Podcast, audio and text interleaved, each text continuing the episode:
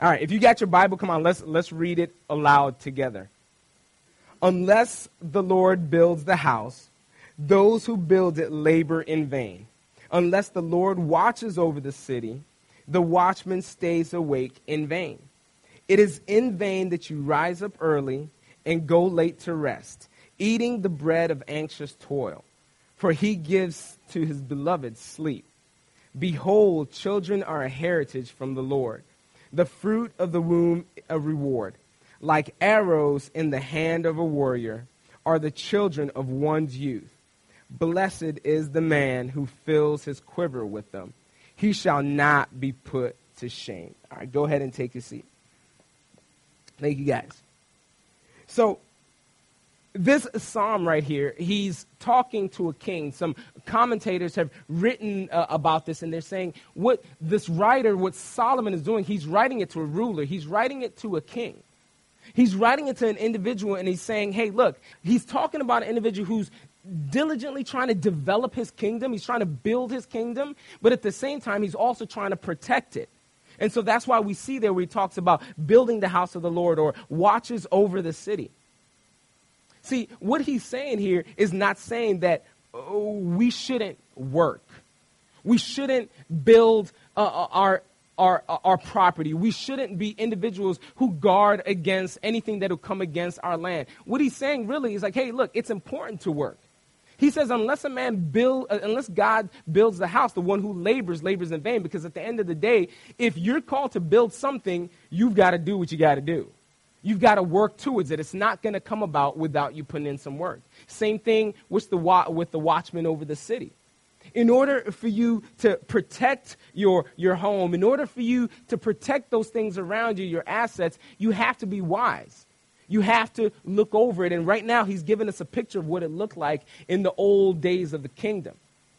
Not only did they build structures, but uh, with the gates around the city, most cities were gated. They had big boundary walls, and what they had was this watchman, this individual who used to stand on top of the gate, and he would have a horn with him, and he would look for impending danger. And if anything was coming towards to mess up what was happening here, he would blow the horn and everybody would get ready to fight and defend the city. So he is commending, he is saying, hey, we do need to work. Psalm 128 writes it like this He says, You shall eat the fruit of the labor of your hands.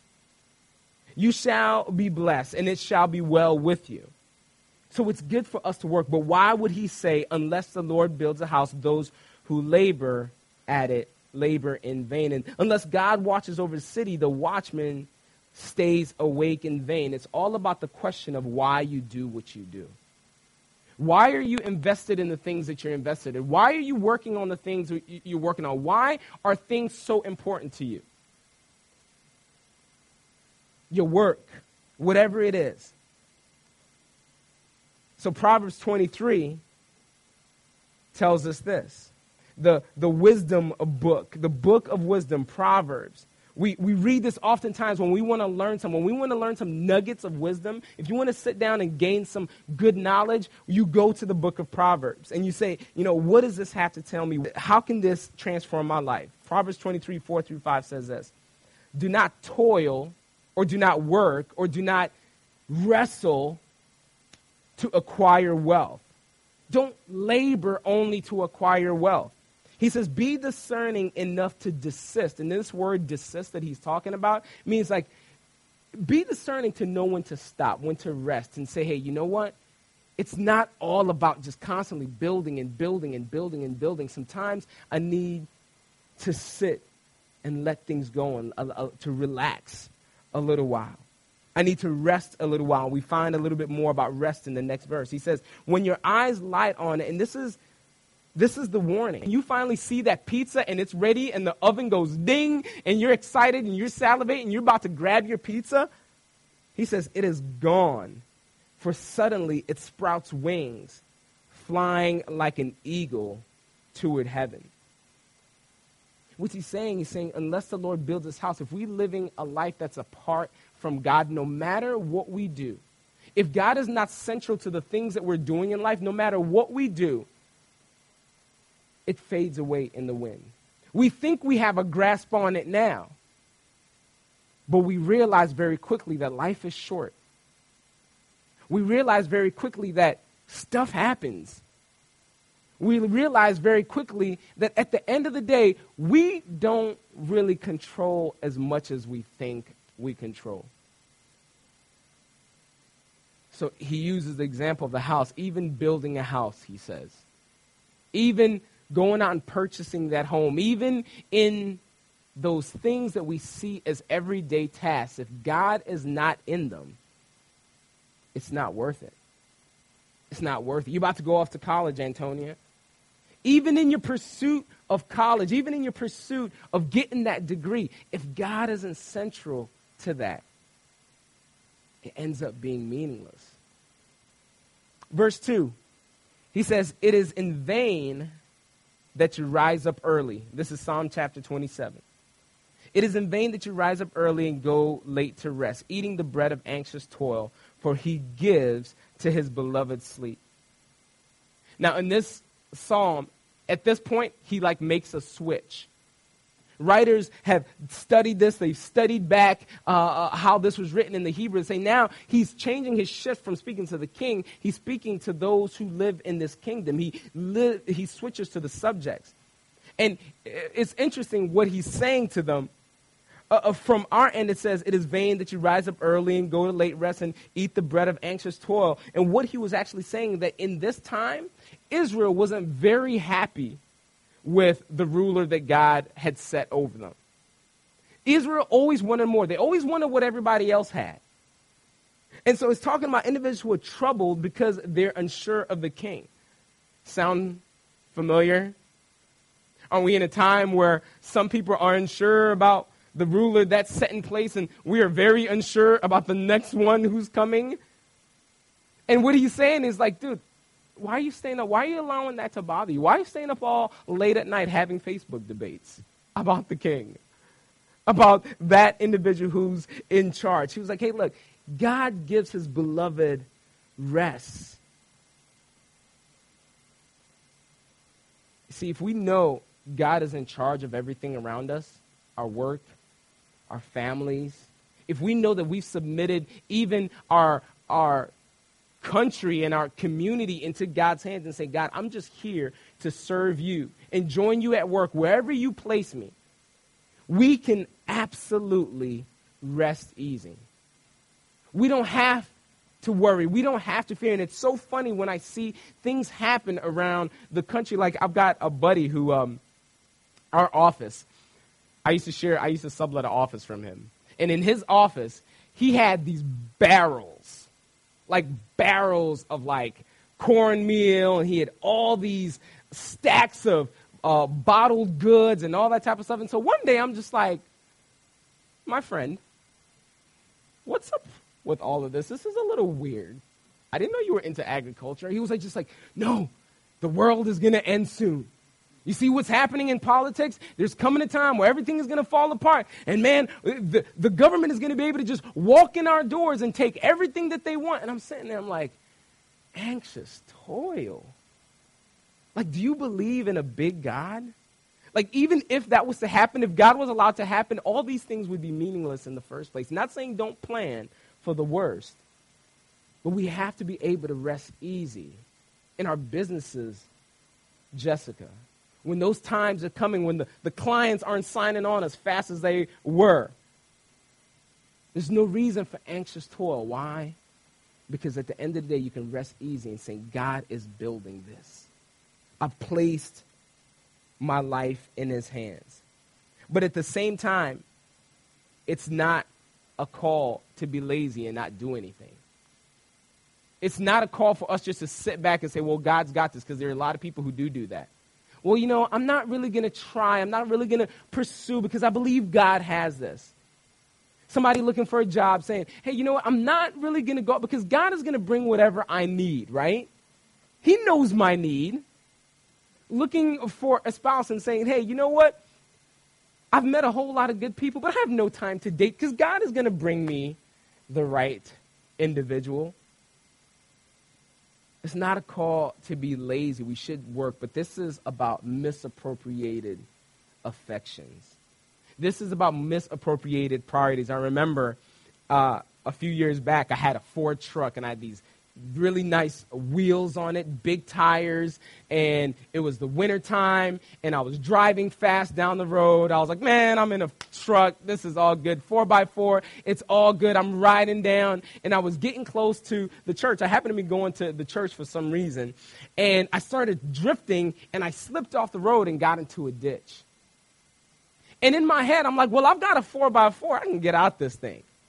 And so I kicked it into the low gear and I started rocking it back and forth, gas, a little brake, and gas, a little brake, and then just going like this. And what I didn't know that I was just digging myself deeper.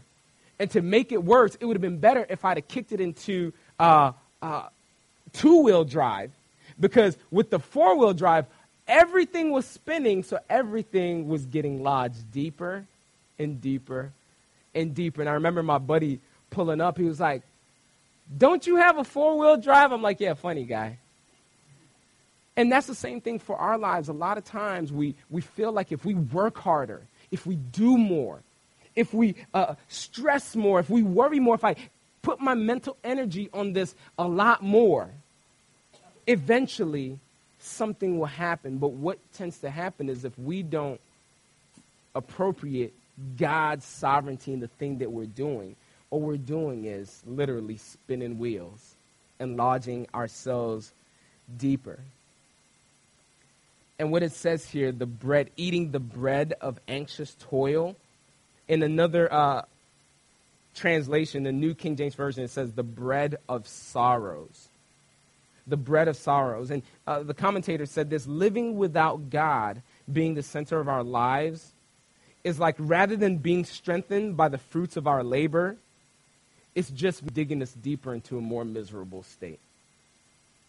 You ever had the time in your life where you're just striving and you just feel like you're just not getting anywhere? You're working hard, you're pursuing, and it just seems like things aren't just changing. Now, he switches the gear here, which is really interesting as I was reading this, I'm like, he does, he talks about building and anxious toil and all of that, and then he automatically goes to children. Verse 3, look at this. He says, Behold, children are a heritage from the Lord, the fruit of the womb a reward. Like arrows in the hand of a warrior are the children of one's youth. Blessed is the man who fills his quiver with them.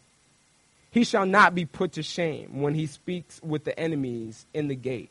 Literally, a heritage means something inherited, something not deserved, something that's given to you as a gift.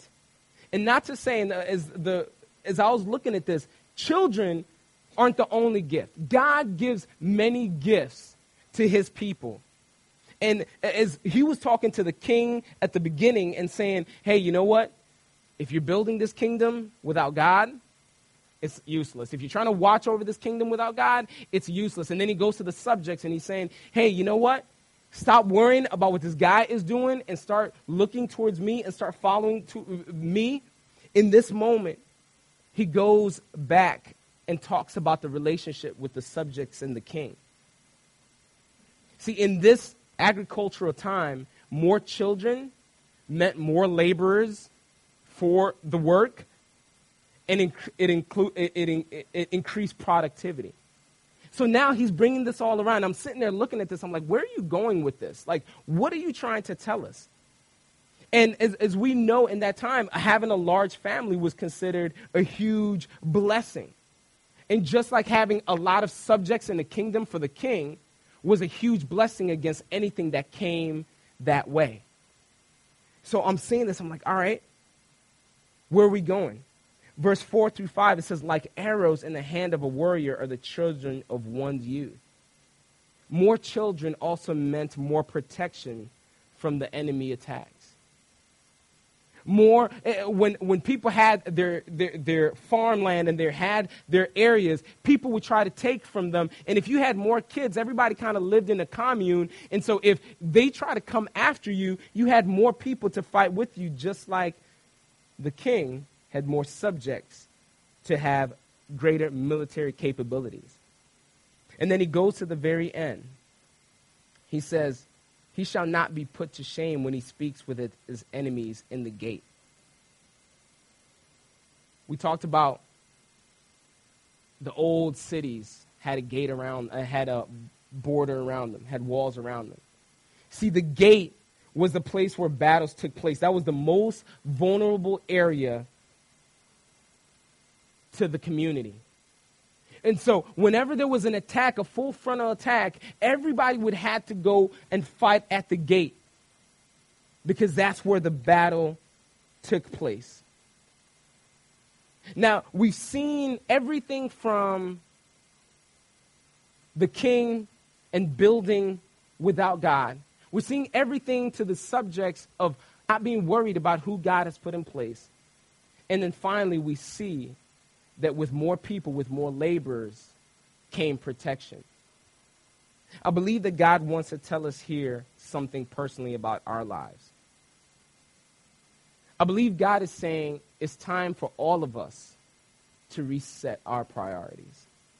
This psalm right here is begging the question where are your affections? In your life, in everything that you're doing, how important is God's priorities? Or how important is God in your priorities? So I, I used to, I never used to play video games a whole lot. But when I did play video games, you know my favorite button was the reset button. Every time I'll start going and I'm seeing that I'm not making the progress that I want to make, it was easy for me just to hit reset. Why continue to fight? Why continue to die? Why continue to keep messing myself and digging myself into a deeper hole? So I'd always just hit reset. And let me tell you guys this the only guarantee in our lives from all of our toil, from everything that keeps us up at night, the only guarantee we have is the fact that we're going to stand before God at one point in time and answer for how we've lived our lives. That is the only guarantee we have in hitting reset, being able to recognize that, you know what, maybe my life isn't totally focused on God. Maybe my job, my career, my schooling, my everything has not been totally focused on God. Hitting reset allows us to recalibrate and say, okay, God, I want to put you center of my life. I don't want to work so hard in this life and get to that point and realize everything that I did was for me and not for you. Jesus puts it this way in John 15, 4 through 5. He says, Abide in me, and I in you. As the branch cannot bear fruit by itself, and unless it abides in the vine, neither can you unless you abide in me. And all of us who live in southwest Michigan can understand what this is saying. We live in wine country, right? If you drive out to Baroda, to Bridgman, you recognize that if you drive through those grape fields and a branch was taking off one of those grapevines, it will cease to produce the fruit that it was meant to produce. And that's what Jesus is saying. I've got something greater for you. I've got a greater seed. I've got a greater fruit for you to bear. Abide in me and I in you.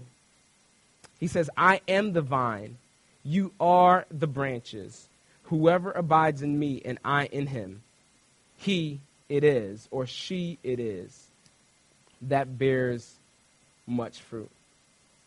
See, hitting reset and recalibrating our lives is beginning to commit to no longer look at our jobs, our businesses, Flora, no longer looking at our school, Antonia, Amara, as, hey, what is this doing for me? No longer looking at our homes, our relationships, as no longer what is this doing for me, but how does this advance God's mission?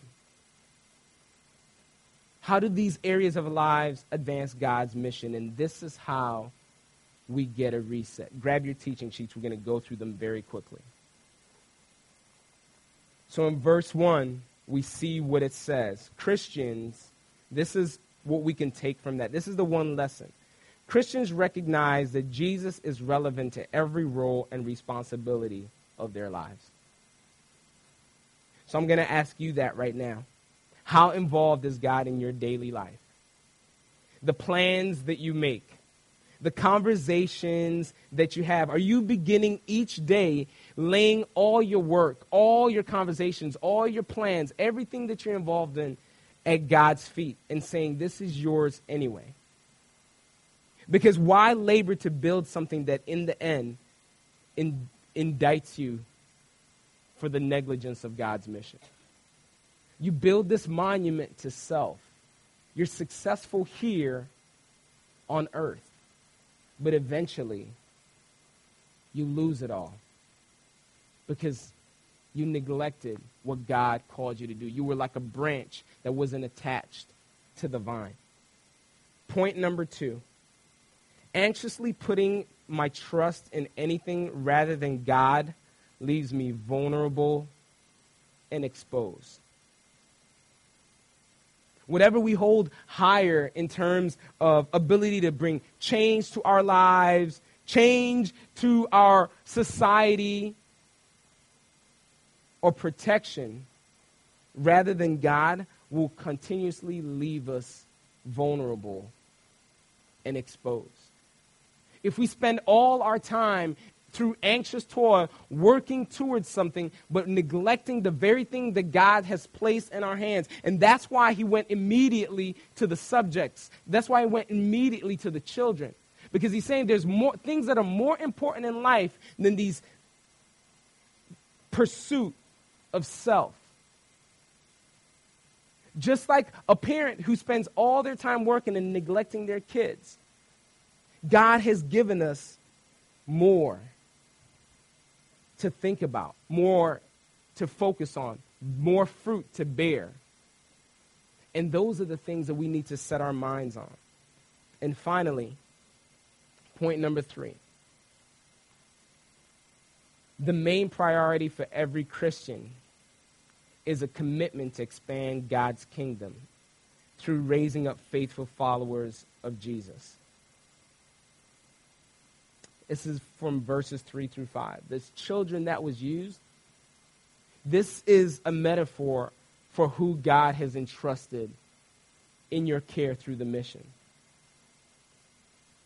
The clients that you have, Jessica or Flora, the individuals that you meet, Shakira, Antonia, the clients that you have, Scott, the responsibilities that you've been given. These children these are all a metaphor of who God has entrusted in your care through this mission. If you are constantly on mission, I love what uh, Jennifer was said. Like when she's at the hospital and she's dealing with people who are coming in, there's always an opportunity to give encouragement to somebody in an emergency situation. Because the main priority for every Christian is a commitment to expand God's kingdom through faithful followers of Jesus in every sphere of our lives, from our work to our play to our homes, we're supposed to be on mission for God. And the only way we're going to ward off the influence of the enemy from discouragement, from destroying the thing that God is building up inside of us, the word tells us the enemy comes only to steal, kill, and destroy. The only way we do that is by raising up faithful followers who will also champion the mission that God has called his people to. So if you're in here and you're wondering, okay, I hear that. Maybe my life hasn't been totally focused on God. Maybe my job hasn't totally been focused on God. Maybe my raising of my children, my business, whatever it is, has not been, my marriage has not been totally focused on God. And if you need a reset, this is all I'm going to say. There's three questions that you're going to have to ask yourself. One, have you accepted God's mission for you? Have I accepted God's mission for me? I want you to think about it yourself. Maybe you're in here. Maybe you're not even a Christian and you're hearing all of this and saying, How can I be a mission for God? I don't know God. I'm, I want to tell you right now that Jesus Christ came was crucified for everything that you did wrong, for all of your neglect, like this individual here who can anxiously toil for things that are not of God, and he's inviting you to be on mission with him because that is the only thing that will outlast in this world.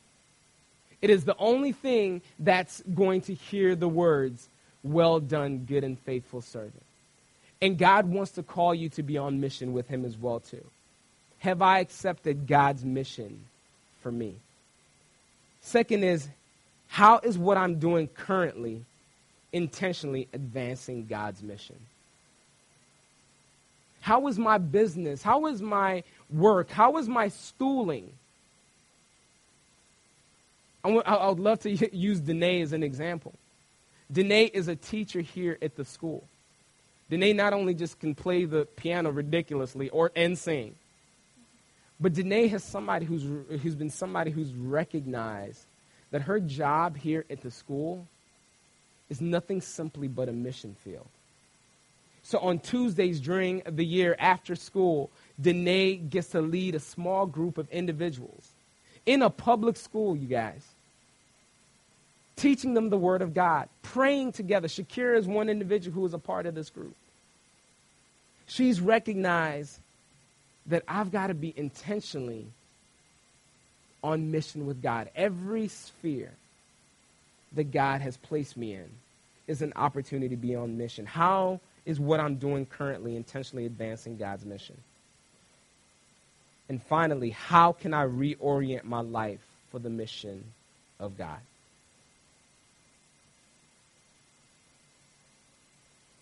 It takes time to look at our lives to look at what we're doing and saying, how can I be on mission? How can I reorient the things that I'm doing? How can I intentionally position myself in a way that I'm going to be able to join God at work in the mission that He's doing? So the disciples of Jesus walked with Jesus for three years. They sat, talked, taught by Him, went to church with Him, was involved in all the mission work that Jesus did, but we find out very quickly through the lives of the disciples that their mission with Jesus was only so much as to what they would gain out of it. And we see that these individuals, even when Jesus went to the cross, when time actually came for, for them to be tested and said, Are you truly on mission with me? Even Peter said, Hey, I'll die for you, but yet he denied Jesus three times. I think all of us need to look at our lives and saying, Hey, look, why do I call myself a Christian? Why am I part of or claim to be a part of this covenant community? Is it for the mission of God or because of what I'm going to get out of it? Is it because of the blessings that I receive? Is it because of the protection I receive? Or is it because I have been called and positioned for the greatest influence to impact the world for God's glory? And Jesus, knowing this, knowing that these dysfunctional group of individuals who are half committed we're going to abandon him in just a few hours. He still sat down at the table. He still shared this bread and he took the bread and he broke it and he says, Hey, look, this is the bread. This is my body symbolically that is being broken for you. So that once you finally understand the mission, you will have no, nothing to hold you back. And then he took the wine and he says, Hey, you know what? This blood is the blood that's being spilt for you. And he invited them. He's saying, Hey, look, every time you take part in this, you're proclaiming, Hey, you know what? This is not about me. This is about Jesus Christ and his mission and him inviting me and gracing me with the opportunity to join him at work. And so I've often referred to the Lord's Supper communion as a reset button. As an opportunity to understand and sit at God's feet and saying, God, you know what? I've been pursuing my own desires. I've been anxiously toiling for me, for Muta. And I need to remember that this is not about me, this is about you. This is about me joining you at work and this opportunity that you've graced me. So as we go to the communion table today, I want you, I want to ask you, are you willing to hit reset? If your life has not been committed to being on mission for God. And if that's the case, here goes your opportunity. Christ has already paid the price for your negligence. Christ, Christ has already made a way for you to be able to just walk into this mission where you will experience more fruit, more protection, more joy, more results than you could have ever thought or imagined outside of His will. Let's pray. God, thank you so much for sending Jesus Christ to go to the cross and die for us, not only to save us from our sins, but to also invite us to be on mission with Him. To see more people who are baking large pieces of pizza, only eventually for them to go up in flames, literally and figuratively. God, we want to join you in your work. We want to see people saved. We want to see people come to faith in you.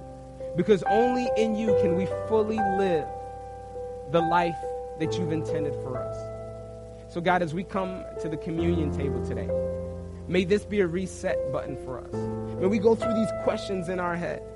Have I accepted the mission that God has invited me on? Am I intentionally being on mission for God in every area of my life? And how can I reorient my life to be on mission for you? And through that, Lord, continue to give us the unspeakable joy and unspeakable peace that you promised us.